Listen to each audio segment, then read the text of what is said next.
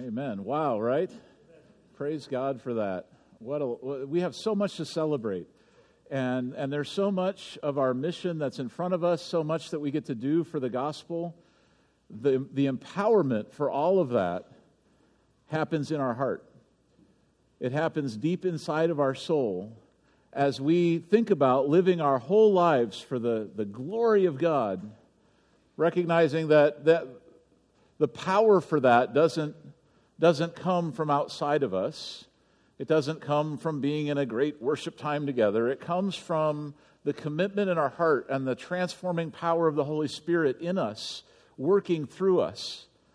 And you and I have the opportunity every single day to avail ourselves to that power. Very simply, by turning our attention to God instead of to ourselves, by attending to our relationship with Him. And that's why, as we bring this series to a conclusion today, we're talking about our personal devotional life.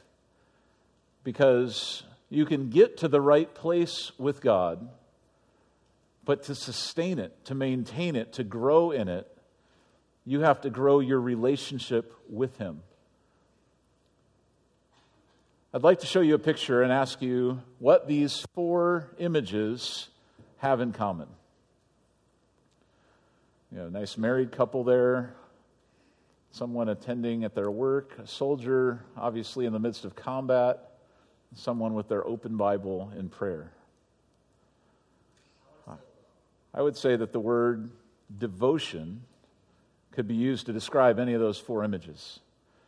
A devotion to a relationship, a devotion to a cause, a devotion to something bigger than you, a devotion to your job, a devotion to others. Our challenge today is to become devoted to Christ. So the dictionary looks at devotion this way: love, loyalty, or enthusiasm for a person, activity, or a cause. And people get devoted to a lot of different things, don't they? All of us are devoted to something. So if you say, well, I don't know if I'm really devoted to God, it's not a question of are you a devoted person. It's just, okay, well, if you're not devoted to God, then what are you devoted to? Martin Luther King Jr., back in 1953, was preaching a about communism.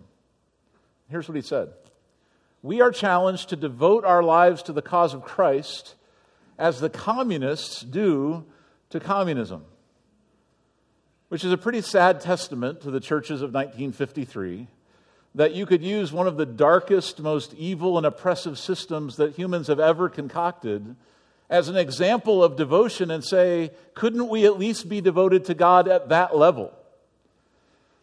If you go back to the 20th century and read the history of that, the system, the ideology of communism likely killed more than 100 million people across the world and enslaved even more than that. If it wasn't for the strength of the West kind of rising and really a few devoted Christians standing against that, we would still likely be living with that scourge. What's heartbreaking about that era, though, is not just the many people who died for a false ideology, it's the people who lived for it. That you could find teenagers in the jungles of South America with an AK-47 who literally were so indoctrinated that they would take the lives of their neighbors and families in the name of communism. They would gladly throw themselves down for this cause that they thought would make the world a better place. People can be devoted to a lie just like they can be devoted to the truth. And here Martin Luther King is encouraging us to think about our relationship with God, our devotion to God, and the intensity that ought to be. He goes on, we cannot accept their creed, but we must admire their zeal and their readiness to sacrifice themselves to the very uttermost. He continues on, I have seen communist universities passionately attempting to win their associates to communism. How many Christian students have ever attempted to win other students to Christ? How many of you in your jobs have ever attempted to do so?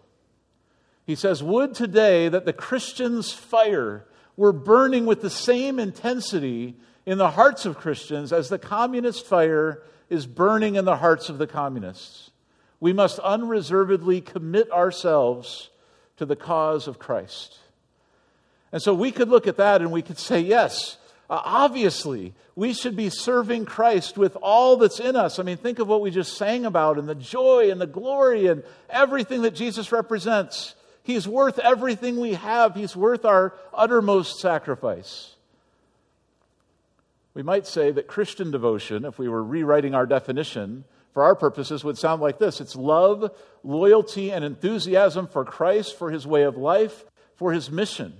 It's that everything you are, everything you love, the things you dream about, all of it is with him as your end goal. And you're looking at what God created you to do, and you're saying, that's it. That's what I was made for. That's what I'm living for. I'd be willing to die for. That's Christian devotion. And you might imagine in your life, just think about you yourself, going to school, going to work, hanging out at your house, you being devoted to Christ at that level where you'd say, everything's on the table. God has every part of my life. Anything he asks, my answer is yes. It's always and only yes to my Lord. That type of devotion is informed by something. It doesn't just happen. There's a fuel, there's an engine inside that allows you to be devoted to God in that way. It's behind the scenes. And we could see it this way. It's something inside of your soul. It's our personal devotional life. When you and God get some time together. And the more time you spend in God's presence, the more your passion grows. The more you see God for who he really is, the more you can't wait for the world to know. And yet, if we neglect a personal devotional life, our passion can dry up, our vision can get tired, our plans can start to circle around ourselves instead of the gospel, and we could find ourselves the target of Martin Luther King's sermon, saying, how is it that the world is more dedicated to its cause than we are to ours? How do we recover that dedication, that devotion? It might be as simple as opening the scripture that's in your hand and saying a prayer. Lord, I want to connect with you. I want to build a real relationship with you that's not just in church and it's not just formal or traditional. It's actually a connection that we have together. So here are a few aspects of a devotional life. Here's what cultivates a devotional life.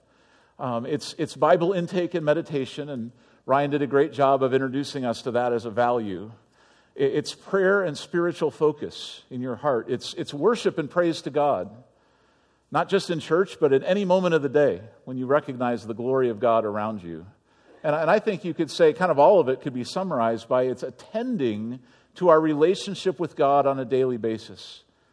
Other people that we're devoted to, if you think about it, you attend to those relationships. That would be a measure of devotion. So if you're devoted to your spouse, you probably talk to your spouse. If you're devoted to your children, you probably think about your children and spend time with your children. If you're devoted to your parents or to your job or to whatever, a devotion requires engagement, attentiveness.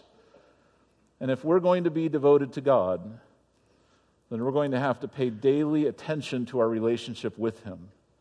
It won't just happen on accident. It won't happen all of a sudden if we get a little bit older, or if we finally clear our calendar, or if some factor changes we've been hoping will change.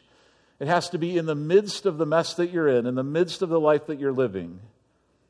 You start to recognize that God wants to cultivate a relationship with you that's personal, that's deep, that's dynamic, that's conversational. Your personal devotional life. So, to encourage you today in that regard, I want to offer you a few beginning points for what that can look like and how you can proceed, how all of us together can proceed. The first one is that your devotional life is fueled by your desire for God. All right, during our worship set today and a little bit earlier, we referenced a few psalms. Psalms of dedication, but also psalms of sort of heart hunger, right? Where the psalmist is like, I want to be in your courts, Lord. I want to be close to you. I'm like that thirsty deer. I just want to drink in the water of life with you. Your desire for God is what's going to propel your devotional life. But here's what's interesting. It's a little bit of a chicken and egg thing. Your desire for God is propelled by your devotion, but your devotion actually increases your desire for God. And so the more that you'll do what Ryan said and sort of lean into it, and even when it needs to be a habit and when it feels like a discipline, and when you say, you know, I don't always feel great about this, but I'm doing it because it's important. As you cultivate that, as you're faithful to that, your desire for God is going to start to increase. Your passion for Him is going to start to increase. Here's the second principle. Your devotional life involves the Bible, but it's not about the Bible.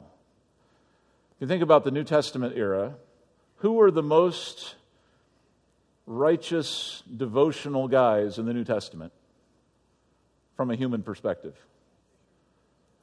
The Pharisees, right? What are you pointing at, Dave? Oh, okay. All right. So here I was going to say what I learned is if you point at somebody else, there's three fingers pointing back at you. So maybe this is about you. I don't know. Okay. All right. Okay. I see. All right. So the Pharisees here, they are on the outside. Everyone thinks that they're holy. I mean, they're connected with God, but their hearts were so far from God because everything was on the outside, nothing was on the inside. Jesus confronted them about this. He said to them in John 5, you diligently study the Scriptures because you think that by them you have eternal life, but these are the Scriptures that are testifying about me. And he's saying to them, hey, the Bible that you're studying and reading and giving your attention to, that's not what equals devotion. It's that the Bible is what informs you for your devotion. It's what teaches you about the person you're getting to know, which is Jesus. You and I face the same temptation the Pharisees had, because it's easier to make a list of Bible verses that we should read and read those verses and think we've got it covered. It's a lot harder. It's a lot more work. It requires a lot more of us to engage our heart, to have a personal relationship with God, not just a formality. The third, expressions of your devotional life can happen all the time. 1 Thessalonians says, pray without ceasing, which actually means you never technically have to say amen. Like your whole life conversation can involve God. And so you don't have to fold your hands. You don't have to go to a quiet place. You don't have to set time aside. You could just pray. You could pray in your mind. You could pray out loud. You could pray with somebody else. But the door is always open. The conversation's always alive. Pray without ceasing. But the other side of that is that for things that are important, we do prioritize time. We do set aside special times. And that's where we say, not only am I always having a conversation with God, but I'm setting up some times when I can focus just on Him, when I can make a pattern of reading His Word and praying and communing with Him. Jesus had that pattern. In Luke 5, it talks about how the crowds were pressing in. Everybody wanted to hear Him preach. He was a novelty. He was amazing. Some people thought a prophet, a Messiah. Who is this? Everybody's streaming out to the hillsides to hear from Jesus. He's healing people. Sick people are lining up. Crippled people are lining up. Jesus could have done that ministry work all day long for the whole rest of His earthly life. But for some reason, in Luke 5, even as all this public activity was happening, it says, but He often withdrew to lonely places and prayed. Why was He doing that? Why was He taking time out of the busyness of a lot of good to spend time with God? Because even He, as a human being at that time, needed that empowerment, needed that fuel for the work that was ahead, just like you and I do. All right, and then here's the fourth and for me, honestly, the most difficult part of this. Your devotional life is mostly secret. To those same Pharisees, Matthew chapter 6, Jesus says, you know what? If you're praying and fasting and giving and helping, all so that other people can see it, that's the only reward you'll ever get, is somebody else thinking you're great. But he says, if you want the real thing, pray when no one's watching. Go to your closet. Find a place no one knows about and talk to your Heavenly Father. And what you say to Him there in secret, He'll reward you. In our culture, a lot of you are probably just like me. You're very results-oriented. So if you're going to do an activity, you want to see the ROI on that activity, right? I mean, you want some fruit. You want some evidence that something happened. And this is what makes prayer so difficult for us, at least it is for me. Because when I pray, I don't immediately feel like something just happened. You know what I mean? Like you pray and there's no box to check off somewhere that we did it. And so the way we compensate for that, and this is scary because this is a lot like what the Pharisees would do, is if you've ever done this, I apologize for calling you out. We stage an amazing picture with our coffee and our Bible, and we're like, we had a great devotion this morning. That's fine. I mean, you could do that, but if you're actually having devotions so that you can Instagram a picture of them, I think you're kind of missing the whole idea of what devotion is. Or you might say, I want to pray, but let's invite a lot of other people to pray too. Again, that's a great thing. But if the context in which you're praying always feels like it has to have other people involved, then I would submit to you that you don't have faith that God is hearing your prayer. Jesus said, if you'll pray in secret, God will reward you openly. And this is for us, I think, a great challenge. To be willing just to trust God with moments, maybe even hours, that we would spend with Him alone in prayer and never have to tell anyone that we did it. Never have to announce it, never have to stand up as a great prayer warrior, just to let it be between you and God. To cultivate a personal, devotional life, you have to be willing to have faith that God is with you in those secret moments. So, as devoted followers of Jesus, ready to follow His plan, to fulfill His mission, I believe that we find our strength, our resolve, our daily renewal in the quietness of these special moments that we set aside with God. I always have looked ahead in my life and thought, I'll get this right in the future. Right now, I'm too busy. Right now, I'm in a strange season. Right now, there's a lot going on. But someday, things will change. I remember thinking that when I was 15. Now I'm 40. And I still think that. And I'm kind of afraid that I might run out of lifetime before I finally find that magic moment when no one needs anything from me and I can say, all right, Lord, now let's sit down and read the Bible. Now let's really pray. I don't want to wait for that. And I'm sure you don't either. The relationship that God has called us into is for here. It's for now. It's the power you need to do the things that you're so busy doing. So you might say, okay, I'm in, but where do I start with all of this? There's a lot of places to start, right? You can open to anywhere in the Bible and say, Lord, begin here. But for myself, just on a practical level, here's what I've discovered. The book of Psalms in the Bible is like kindling for your personal devotional life. Because Psalms is like a window into some other people's devotional life. David and Asaph and a variety of others who wrote the Psalms. You're reading their heart cries to God. You're reading their vision, their struggle, their pain. You're seeing into all of that. And I find Psalms to be an incredible outline for my own prayer life. And so when you're alone with God and your mind does start to wander, you're thinking, okay, what do I pray about? How do I fill this time? You could turn to a psalm if you need some kindling to get the fire going. And you could look at the psalm and you could read it and you could say, Lord, I don't want to just read this as history or as someone else's experience. I want to use this now as a pattern upon which I'll pray. And so it could be as simple as this for you. If you're a beginner to all of this, you could start in Psalm 1 this afternoon. You could find a quiet place for a moment, read Psalm 1. It's only 6 verses long. And just say, Lord, on the basis of Psalm 1, I just want to pray about what it says. And maybe that devotional moment for you is less than 5 minutes. Or maybe it becomes something you think about and ponder and pray through for the whole week. The point isn't how long it takes. The point is the heart that you're developing, a real relationship with God. If you'll do that, if you'll set aside the time, if you'll give the focus, the daily attention, then seeking Him doesn't have to just be, you know, a really amazing 12 weeks we spent together digging into really important principles. It can be a daily part of your life from here forward.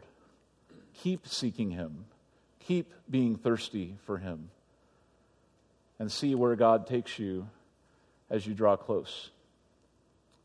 Let's pray and ask for His help together to live this life. Lord, we can worship and we can thank You and we can praise You for so many wonderful things about who You are and what You do for us. We can look ahead to heaven and to Your kingdom coming and to all these amazing things that are certainly worth celebrating, worth being a part of. And we can wake up every morning with amazing resolve to go out and fulfill the mission that's in front of us. But we recognize, based on the pattern You gave us even while You were here on this earth, that we can't do this without Your empowerment.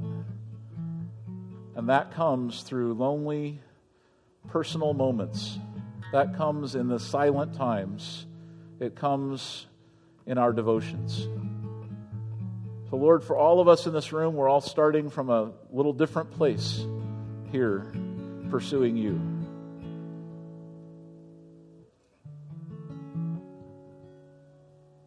We're asking You to start us where we are, to fill us with desire, to inflame our hearts with passion, so that when we do open Your word, when we do set our minds to prayer, we can't wait to get there. We can't wait for what You would say back to us as we pray. We can't wait for what we could learn in the Bible about how to better follow You.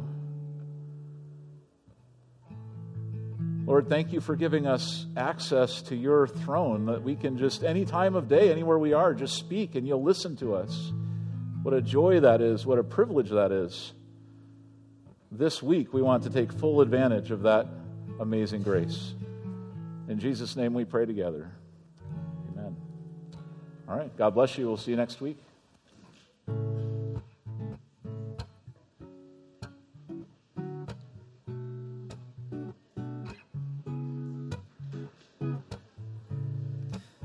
In the real early morning, for the sun has woke up from its bed. In the real early morning, when the birds are still singing, I'm gonna give You praise, gonna give You praise, gonna seek Your face, my God. I'm gonna give You praise, gonna give You praise, gonna seek Your face, my God. In the real early morning, while the sun is still in bed.